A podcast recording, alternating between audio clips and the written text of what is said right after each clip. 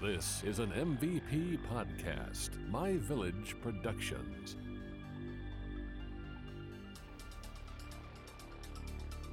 Welcome to Unsolved America, a show where we explore unsolved mysteries throughout the United States. I'm your host, Tiffany. And I'm your host, Andy, and each week we will throw a dart at the map, and wherever it lands is the location of our mystery. This week I landed on Connecticut. Connecticut. Last season, you had a really difficult time saying the word Connecticut. I remember that because I edited the, edited the podcast. It will probably happen again. You would say Connecticut. you would say you said it so weird. It was so funny, and I I giggled throughout the entire editing process. Uh, I'm not surprised. I'm pretty sure most of them are left in there because I was like, I can't just take this out. the state every single time we mention the state gone. Otherwise, they would not know what state we were doing. Yeah. I think when I look at it, because it's spelled C O N N E C T. And so I'm always like, you want to connect. pronounce, yeah, you want to pronounce the, that C. Yeah. But you're not supposed to. Silent The C is silent. Connecticut. Connect. Connect. now I, I shouldn't have said it because now, now it's gonna it's gonna mess you up. Yeah. Screw you. We're going to talk about a girl named Suzanne Joven. And I will preface this I don't know why the last two episodes or this whole season that I've done things, it's been about like really horrific murders. But it's the balance. I I focus on disappearances this time, and probably next time I'll focus on murder. This time you'll probably next time you'll probably do disappearances. right, right, probably. This one was named Suzanne Joven. She was born January 26, 1977, in Germany. She was raised in Germany by her American scientist parents. Her father, Thomas, was a molecular scientist, and her mother, Donna, was a cell biologist. Damn, they just smart in this Right. family. She also spoke four different languages. Okay, overachiever. Yeah, and she traveled all throughout Europe when she was growing up, so she was very well rounded and had Yeah. a lot of, you know, insight into a lot of different areas Cultures and, and- cultures and Yeah. things like that. Wow. Suzanne also worked for three years in the Davenport Dining Hall and ran the Yale chapter of the Best Buddies program. Okay. which was a program that it was an international organization that brings together students and intellectually disabled adults. So that's really cool. Yeah. Obviously, she was at Yale um, in Connecticut, and she was double majoring in political science and international studies. Oh. Okay. Right. Suzanne. She she was just a smart cookie, For real. This whole family just sounds like a bunch of geniuses. right? I wish. I mean, my family's smart. Yeah, you're, I was gonna say your family's hella smart, so you can't. I wish talk. I was smart. On December 4th, 1998, she went to go drop off her draft of her senior essay, and she did it on Osama bin Laden, which is kind of funny. Um, but anyway, she went to go drop off her essay at around 4:15 on that Friday. And then she began preparing for a pizza party that she was going to that she had been organizing with the church she went to. Um, Okay. they were doing it with the Best Buddy program, and so it was just bringing them together and you know having a pizza making party, which That's sounds fun. really fun. By eight thirty, after staying late and helping clean up after the pizza party, she was driving another volunteer home in a Okay. borrowed friend's car, a station wagon. And around 8:45 she returned the car to the Yale parking lot Okay. on the corner of Edgewood Avenue and Howe Street and proceeded to walk 2 blocks to her second floor apartment on Park Street, which was actually upstairs from a Yale police substation. Okay. Sounds safe. Right. So she was, it sounds like she was in a good location. She, you know, was close to the campus police. Yeah. So it's really weird how this all unfolds. Oh no. So sometime prior to 8:50, a few friends passed by her window and asked her if she wanted to join them at the movies. Suzanne said no. She wanted to do some schoolwork that night. And at 902, they logged her into they logged the computer into uh logging into her email, her Yale email. Okay. And she emailed a friend and in German that she was going to leave some GRE books for her at the apartment complex inside the building's lobby. Okay. She said she also had to retrieve them from a unnamed person who had borrowed them from her, but she provided the access code to her friend, and so they she could come in and just grab those books whenever she swung by. Okay. So this unnamed person who she emailed in German has never b- been identified. Weird. Actually, I'm sorry, the unnamed person that had the books. Okay. Okay. Sorry, sorry, sorry. The unnamed person that had the books has never been identified. Okay. because in the email she said somebody that I let borrow. So no one ever came forward. I have to go get them before you can borrow them, kind of a situation. Whether Suzanne met this person or not, we don't know. Okay. At 9:10, she logged off and at that time it's not known whether she received any phone calls or made any phone calls um, Okay. because the Yale's, Yale's telephone system is not traceable Oh, in 1998. that makes sense. But they couldn't even like. T- mm, okay. Like, They don't know if there was an outgoing call. Right. Yeah. They it's just not traceable. They don't know. It's all on one system. Weird. Okay. Right. I don't know. So shortly after that, Suzanne headed out on foot to the Yale Police Communication Center on Yale's old campus to return the keys to the car that she had borrowed. Shortly before reaching her destination at around 9:22, Suzanne encountered a classmate named Peter who was out for a walk. Peter quotes saying she did not mention any plans to go anywhere or do anything else afterward. She just said she was very, very tired and that she was looking forward to getting a lot of sleep. Peter Okay. also said that Suzanne was not wearing a backpack and she was holding one or more sheets of white 8 by 11 paper in her right hand and that she was just walking at a normal pace and did not look nervous or excited or Like frantic. or- anything weird, Yeah. right? She just was just walking across the quad or the old campus. okay. He said that their encounter only lasted about two or three minutes and then she was on her way. Based on that timeline, Suzanne is presumed to have returned the keys to the car at about 9:25. She was reportedly last seen alive between 9:25 and 9:30 that night by another Yale student on foot returning from a hockey game. She was walking north on College Street, he said. However, it was later clarified it's unclear whether Suzanne was walking somewhere, waiting for someone, or pausing to admire the holiday lights along the New Haven Green. Okay. At 9:55, a passerby dialed 911 to report a woman bleeding on the corner of Edge Hill Road and East Rock Road, about 2 miles from the Yale campus where Suzanne was last seen. Okay. When police arrived at 9:58, they found Suzanne fatally stabbed 17 times. Right. Aggressive. My So last one was aggressive. like 30 and yeah. These are like crimes of Mhm. passion, my friend. Mm-hmm. Right. Yeah. So she was stabbed 17 times in the back of her head and neck, and her throat was slit. Wow. Okay. They found her laying on her stomach, and her feet were in the road, and the body was in the grassy area between the road and the sidewalk. She was fully clothed and still wearing her watch and earrings, and she actually had like a dollar bill in her pocket.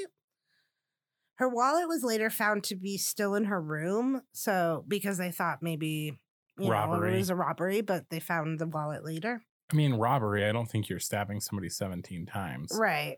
So many items and observations have been reported by the police over the last however long it's been. much have been like discredited though or Okay. not not come to fruition or hearsay or unreliable Okay. the most notable physical evidence that appears is there was dna found in scrapings under her fingernails Ooh, okay. and then her fingerprints and an unknown person's partial palm print were found on a fresca bottle in the bushes in front of where her body was found Her fingerprints and somebody else's fingerprints. not fingerprints, but like the Palm. palm, print. Okay. So yeah. So her Interesting. yeah, on a fresca bottle. And then lastly, the tip of the knife used in the attack was also lodged in her skull. Oh, So it broke off. wow. This Yeah. was a very violent murder. It was a very violent I mean, murder. like all murder is violent, but like Right. this is Yeah. You I mean next level. you have to have some aggression to break off a piece of the knife. Well, I feel like if you get it lodged in somebody, that's really gross. But if you get it lodged in somebody's skull, I imagine it would be pretty difficult to pull out. Mm-hmm. That's Yeah. wi- Right. wild. Also, there were some observations that there was a town tan or brown van stopped in the roadway facing east, immediately adjacent to where Suzanne was found. A man in his 20s or 30s with an athletic build, well groomed hair, dark pants, a loose fitting greenish jacket, running like his life depended on it in the opposite direction from where Suzanne was also killed. And there was also a mysterious, nondescript someone whom Suzanne mentioned in an email she sent less than an hour before she was found stabbed, where she had to go pick up the books from. So there's three different suspects, let's say, because the person in the van, Mhm. some dude running in the opposite direction, like his Frantically, life yeah. depended on it. And then this random person that she had to go pick up books from. These were all suspects, but Persons obviously of interest. the only speculation about the murder weapon came a few years later, Okay. and it was broadcasted on ABC's 2020, actually. Okay. The medical examiner identified only one of the 17 stab wounds as fatal. Okay. He also determined that the murder weapon was a four to five inch non serrated carbon steel knife. And when he discovered the tip of the blade lodged in the left side of her skull, Okay. the police never revealed whether any tests had been done to determine a precise make or model of the knife for some reason. That's weird. There have been no reports of anyone witnessing Suzanne enter or exit any vehicle. And it's assumed that she actually might have been forcibly or voluntarily entering one for some reason. I don't know why people are saying that, but because she was two miles away and when she was seen, she was on foot. Yeah. I mean, could she? uh, have- I mean, there's, n- unle- yeah, there's Well, you could virtually, walk, but like, yeah, but not that quickly though. right. Because remember, she was seen at like 925. That's true. or 9:30 or something like that and then the police were there by 9:58 at the other location where she passed away. Yeah. And there's a lot of shenanigans that went down for her to be Mhm. in the state she was in. Right. So the evidence of the tan van Mm-hmm. net was never made public until 2001. Okay. Members of the Yale faculty had reported the police were asking privately about the van, but again, it was never put into any reports or news reports um, that they were searching for this vehicle. Okay. They did impound a brown van in November of 2001 as part of the investigation, but no link was ever confirmed between the van and Suzanne. Okay. So the Fresca bottle came to light in April 2001. So all of this was like very hush hush for a few years Mhm. because they didn't want all the evidence to be out in the open. Well, yeah, you keep your cards Right. close to your chest in these situations. There was only one store in the vicinity of the campus that sold Fresca, apparently, Oh, okay. and it was still open whenever Suzanne was walking about because of their hours, whatever. Okay. It was they, it was still assumed to be open. Do they have did they have security cameras? So they maintained a video recording of its customers for security purposes, Okay. but the police never asked to view the security cameras. That's weird. Right.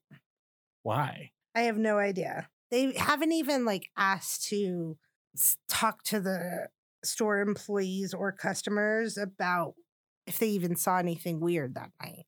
That's so bizarre. Right. So, Because that potentially was the very last person that saw her hmm before Yeah. all this went down. right. Which, and that's granted, we're assuming Speculating. that she hadn't bought it earlier that day or like, you know, but I guess she wasn't seen carrying it Mhm. and she didn't have a backpack or anything. So yeah. she would have had to buy it freshly, Right.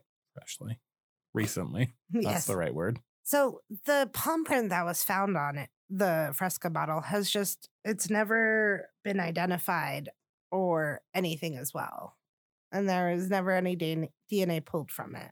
Okay. What uh, did they ever get anything from the DNA under her fingernails? Mm-mm. They should, uh, you would think that they would like periodically run it still. So there was the first mention of the DNA under the finger, fingernails was in October of 2001. So again, three years, two two and a half years after. you know, they're keeping all this really hush hush, which in part is good because then you can guarantee that if somebody does come forward with specifics, hmm The only reason it came to light, though, is because the New Haven Police Department was asking colleagues, friends, acquaintance, acquaintances of Suzanne to come forward and give DNA samples voluntarily okay, to see if they could match it. But there was no explanation of why it took three years to start doing that. yeah, that's just bizarre. hmm You would think like somebody getting murdered in such a violent way on, especially like a a, a student, a young Mhm. female. You would think there would be some haste here with the investigation, but it seems like they kind of drug their feet a lot. They they have been. Well, and then in two, uh, 2009, her parents petitioned or wrote the governor of Connecticut Mm-hmm. stating that potential forensic investigations made possible by significant advances in technology in the last decade are not being carried out due to shortcomings in the Connecticut Forensic Science Lab. And then the governor admitted they were backlogged 12,000 DNA samples. The hell. I know. It's it's just it they 12,000 samples still need to be tested. And and that was what 2002 you said? 2009. 2009. Mhm. Jeez. So, up until 2009, the DNA evidence under f- her fingernails have fingernails have been left unmatched to anybody. It's so crazy to me. Yeah.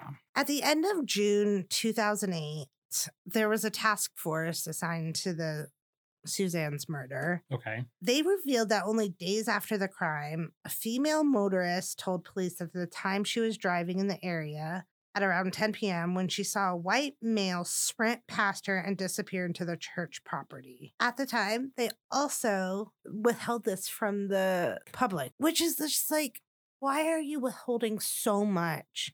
Yeah. Because you could have given a description of this person.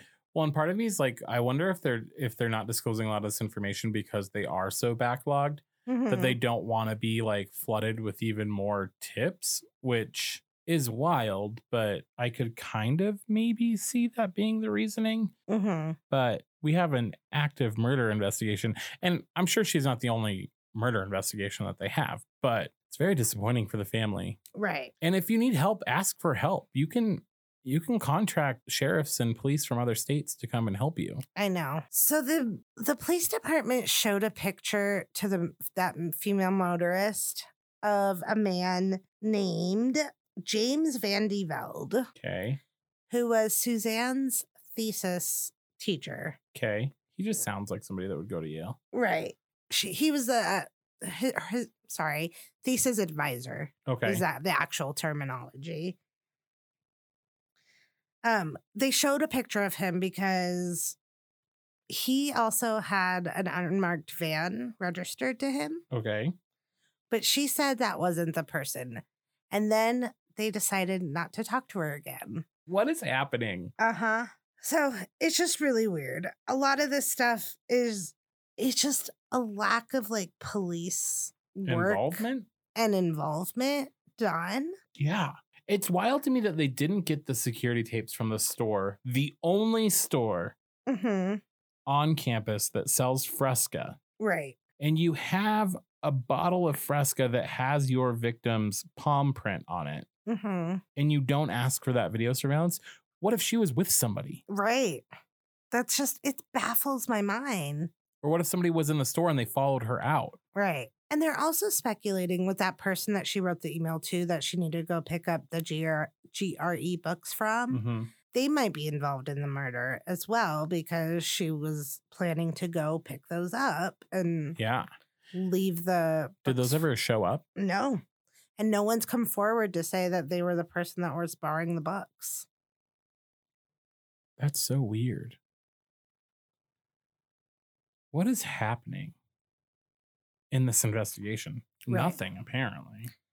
And I also feel bad for the thesis advisor, James, because it somehow got leaked that he was being questioned or was a suspect. And they like attacked him in a I won't go into all the details, but he was also working for the Navy at the time. They went to the Navy and said he's involved in this. And they even like went to Washington, D.C. to get him fired from his job. When the motorist didn't identify him, there was nothing linking them. There, they even implied that they were having an affair, but there was no evidence of that.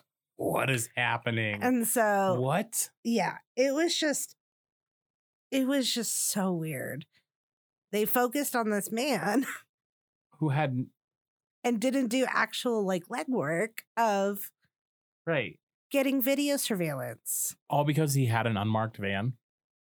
Yeah, I, I don't know. That is very bizarre.